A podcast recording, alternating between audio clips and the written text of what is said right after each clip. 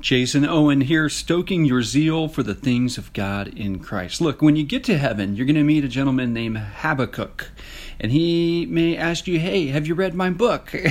and if you look at him with those starry eyes and wonder, Habakkuk, Habakkuk.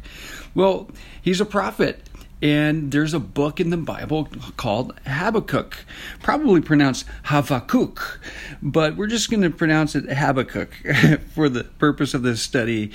And I want to give us a little bit of background as we dive into chapter 1 today. The Assyrians destroyed Israel in 722 BC. I mean, it, it, was gone. They came in, wiped it out, carried some folks away.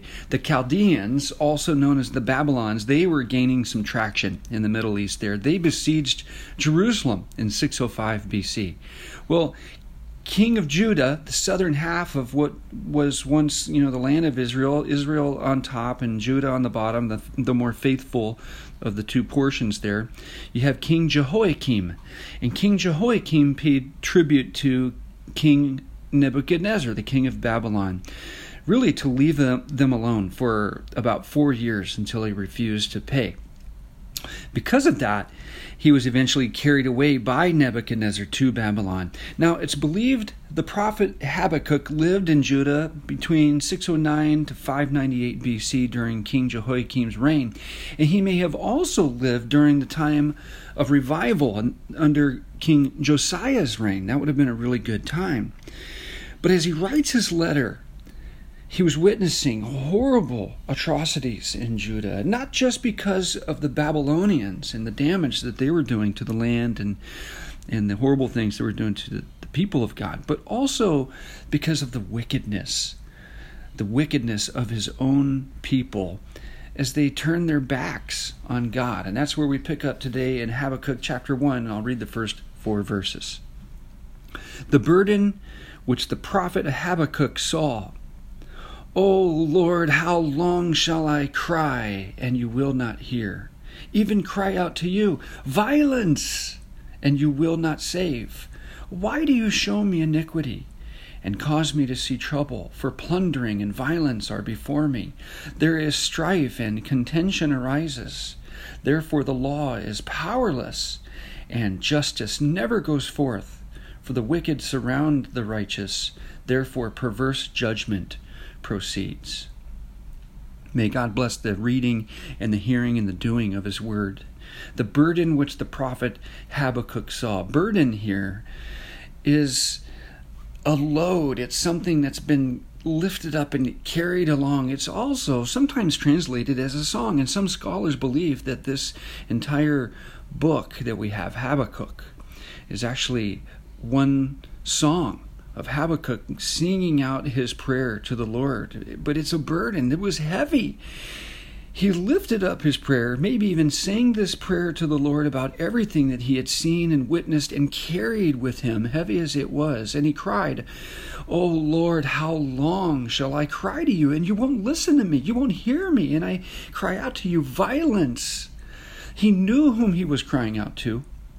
So much violence he had seen, and surely God saw what was happening, but it appeared, it felt like God wasn't going to save them. What a helpless, potentially hopeless feeling. You can hear it in his voice. Why do you show me iniquity? In verse 3. Why do you show me iniquity and you cause me to see trouble? For plundering and violence are before me. There's strife and contention arises. Why do you show me this iniquity and trouble and plundering, violence, strife, contention? Did he reminisce about the good old days? The days of revival during King Josiah's reign? It's hard for him to see his home riddled with so much danger and crime. He knew what it was like before he knew what it should be and really what it could be. And surely Habakkuk was a witness also, though, to the idolatry of his people. That is what God was putting his finger on. That is what God had to address was the idolatry of the people. We see in this book here, in this prophecy, this prayer, rather, that God's people, even God's people, wrestle with the problem of evil. This ancient conversation called the problem of evil, and it goes something like this If God is good, then why is there evil? Right? And if God is love, then why does he allow evil to happen? If God is all powerful, then why doesn't he prevent evil, stop evil before it happens? And and I think you know, one of the missing elements of that conversation missing if we don't remember it is that enemy, Satan, the adversary, introduced evil. God is not evil. Certainly, God can prevent evil, and most certainly, God does prevent a lot of evil, which we don't see this side of heaven. Perhaps it'll be revealed to us in the special features section of the DVD when we sit down with the Lord and He shows us all of the wonderful things that He's done in response to the world that is riddled by bad decisions. It's just bad in Habakkuk's time. And he says it's so bad that the law is powerless in verse 4. Because of this, the law is powerless, and justice never goes forth. There's never justice. Wicked surround the righteous, and therefore perverse judgment proceeds the law. Thinking here, he's speaking of the law of Moses, because that was the law for God's people. The law of Moses was seemingly powerless, and justice never goes forth. The laws are standards meant to protect us. The law of Moses was a standard to, to help the people of Israel to know how to behave themselves, not just with each other, but in the presence of God, as God would live within their camp, within their city. Their standards. Laws are meant to protect us, to prevent us from abusing others, to prevent us from abusing ourselves. And so, without this connection with God, without a commitment to keep the religious and ceremonial laws, with that being diminished, they lived godly, rather, they lived godless lives. And the wickedness abounded, and because of that, moral and civil law was perverted, and there was just injustice all around. Everywhere Habakkuk turned, it was just bad. It sounds a lot like the world that we live in right now. It sounds a lot like the United States, who, you know, once seemingly founded on principles, biblical principles, has turned its back on God, and we see the injustice, we see the corruption. What is the Lord's reply? Picking up in verse 5. Look among the nations, God says, and watch. Be utterly astounded, for I will work a work in your days which you would not believe though it were told you. For indeed I am raising up the Chaldeans, a bitter and a hasty nation, which marches through the breadth of the earth to possess the dwelling places that are not theirs. They are terrible and dreadful. Their judgment and their dignity proceed from themselves. Their horses also are swifter than leopards and more fierce than evening wolves. Their chargers charge ahead. Their cavalry comes from afar. They fly as the eagle that hastens to eat. They all come for violence. Their faces are set like the east wind. They gather captives like sand. They scoff at kings, and princes are scorned by them. They deride every stronghold, for they heap up earthen mounds and seize it. Then his mind changes, and he transgresses.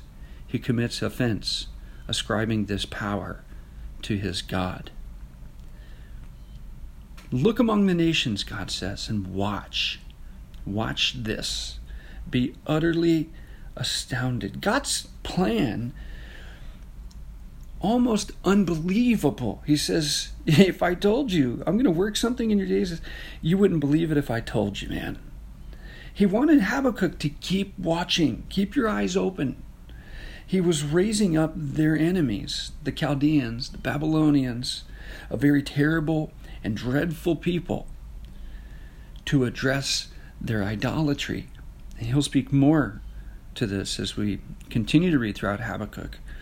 But you might notice in history in biblical history, the people of Israel seem to stop having an idolatry problem after their Babylonian captivity.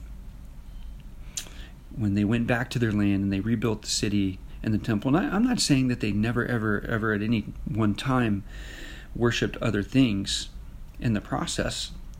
But you don't see throughout the rest of their biblical history here, you don't see them really lifting up the high places and and uh, diving headlong into worshiping idols, images made of wood and stone and metal, clay, and all that stuff.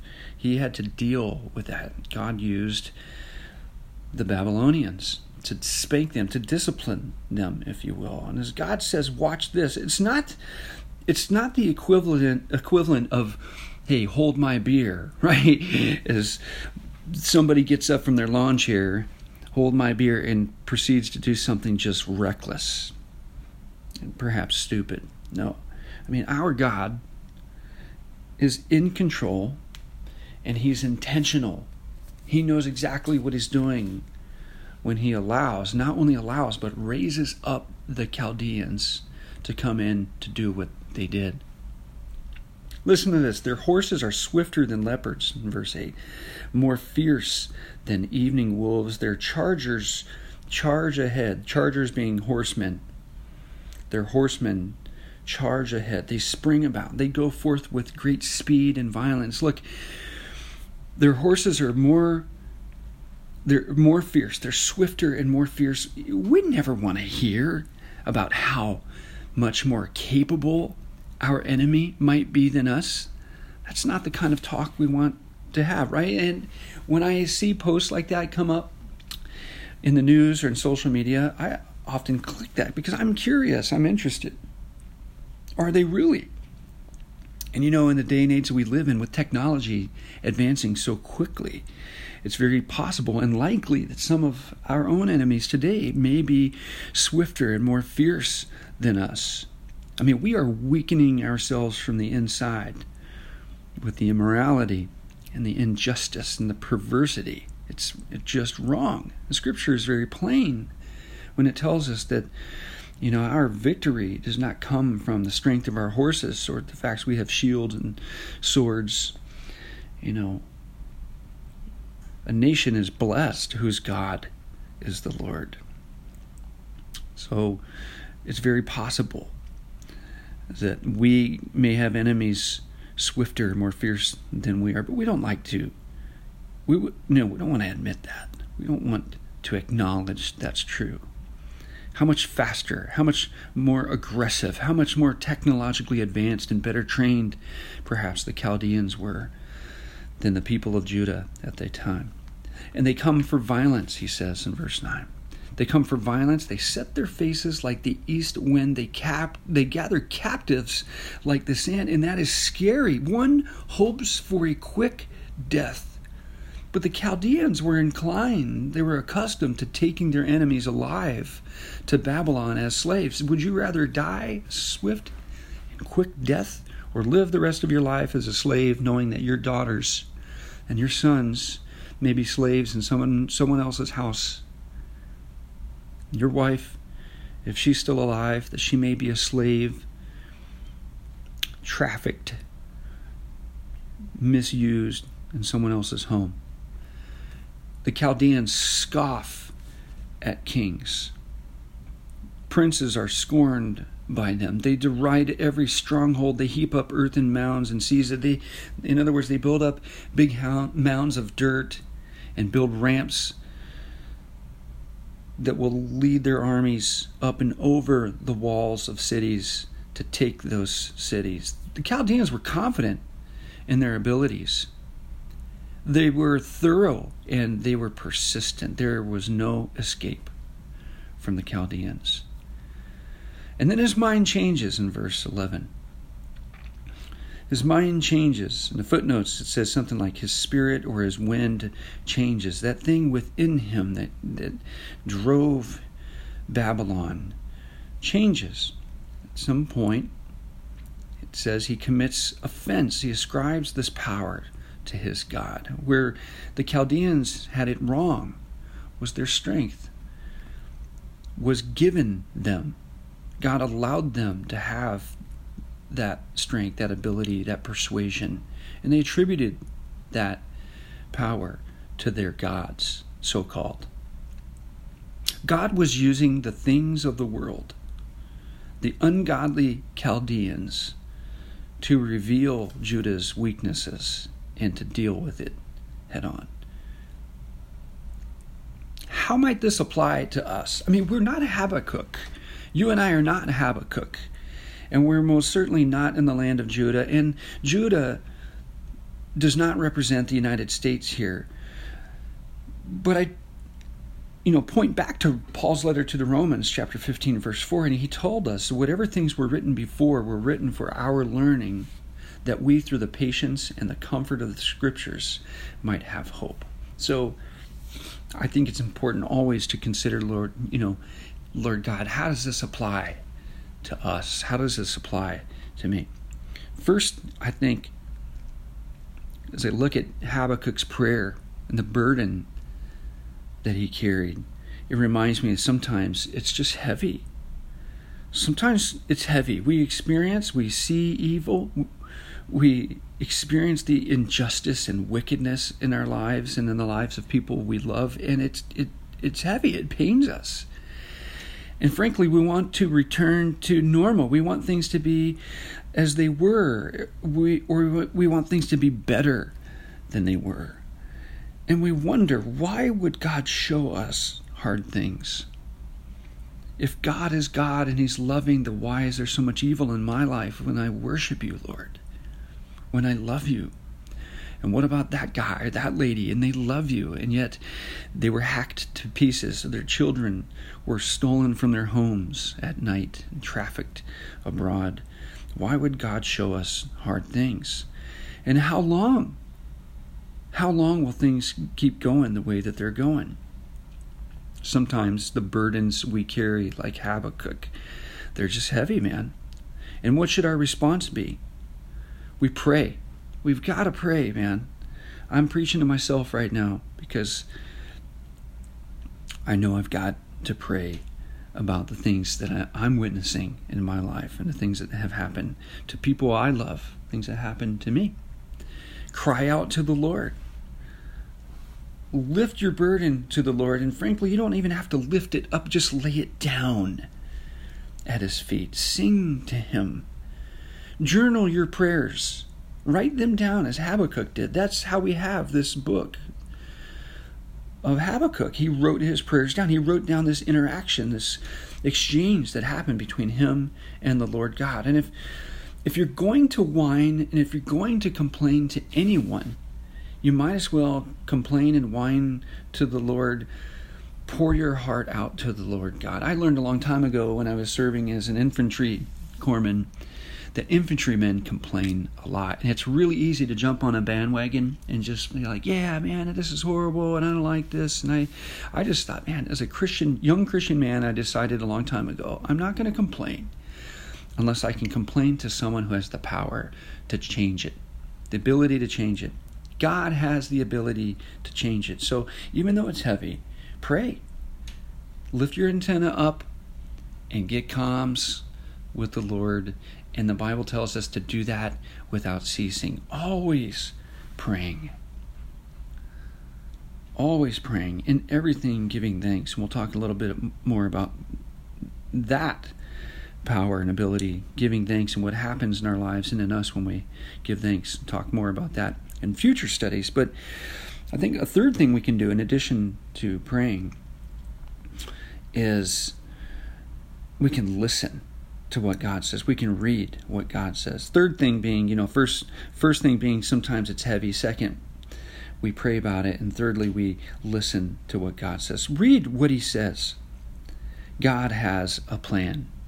I mean, he's working evil for our good. You look at the Bible, man, and, and, from beginning to end, from Genesis to Revelation, you see over and over and over again the enemy planting these evil seeds and schemes for human beings' demise.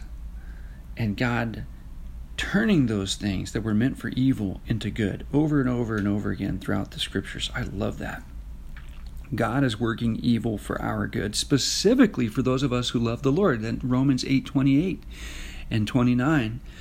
You know, God is working all things together for good for those who love God, to those who are the called according to his purpose. He's working in our lives, but he's working in other people's lives. And that's really important to remember because it's not always about you. It's not always about me. There are other people around us, somehow connected to us. And he wants to address this idolatry and wickedness in them. And he wants to address that idolatry and wickedness and that ungodliness, that unChristlikeness in you and me. What else can we do? We can watch and be utterly astounded, just as the Lord told Habakkuk. But here's the thing don't expect good from God. Rather, expect God to be good. Don't expect good from God. Expect God to be good. We should anticipate that it may get worse before it gets better. And we've really got to manage our expectations of what better looks like because, you know, we cling to that promise all things work together for good. Well, what's the good? The good isn't the guy gets the girl or the girl gets the guy or you find your wallet when it was lost or or you get the job. You landed that that thing. Romans 8:28 can't be divorced from Romans 8:29. For those whom God foreknew, he predestined to be conformed to the image of his Son, that he, being Jesus, might be the firstborn among many brethren. So, if we're going to cling to these coffee cup verses, we've got to keep them in context, and we understand that God is working all things together. He is using even the evil things that happen to us for good. But the, the good and the better is not that we are necessarily comforted or it just worked out. The good is that we be transformed into the image of Christ. He loves us too much to allow us to remain the same. He has to address that that sin in us. He had to address the sin and the idolatry in his people. What makes us any different?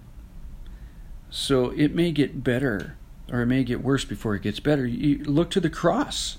Jesus said to them, this is Matthew 17, verses 22 to 23 The Son of Man is about to be betrayed into the hands of men. They will kill him, and the third day he will be raised up. And they were exceedingly sorrowful. They, they really had no clue, even though it was told them that he would rise from the dead. They didn't believe Jesus but they honed in on the fact that he was going to be betrayed into the hands of men and killed. If they really grasped the fact, the prophecy that Jesus was going to be raised from the dead, they would have had hope. Peter would not perhaps have denied Jesus. I don't know. Maybe he still would have if he would have believed that Jesus was going to be raised from the dead. But the cross came before the resurrection. It got worse before it got better. So we should watch, man. Keep our eyes peeled, be utterly astounded, be blown away by the things that God has planned for you and me. And He's not like, hey, hold my beer and figuring it out on the go. He has planned all of this from eternity, and the things that we call the future is not future to him. He is in he is in eternity. Scripture says he inhabits eternity. He's he's in a place apparently where there's no time as we know it. And and it, and it's not even that he moves freely into what we call the past or the future. He just is in those places, in those times already because he's God and he's eternal. And so the last thing that I can offer as an application is trust Him. Trust Him. God knows what He's doing. Again, when He said to Habakkuk, Look and watch, He wasn't saying, Hold my beer, man, because He's not a reckless God. He's intentional and He's in control. Father God, thank you for your mighty word. Thank you for this gem we have in the Bible, for this prayerful exchange between Habakkuk and yourself, Lord. Father, may we be as candid as this brother here. May we have great faith to watch, to be astounded, to trust you, Lord, to look to the cross when things seem grim and bleak and hopeless, and to know, Lord, that you are accustomed to turning things the enemy means for our demise, for turning those things, those schemes, those plots of the enemy, turning them around for our good. We love you and praise you, God. Thank you so much for your word and the people who are listening today. Amen. Thanks so much for listening, my friends. God bless you and keep you. Remember to let God be true and every man a liar. Don't forget to be bold and courageous.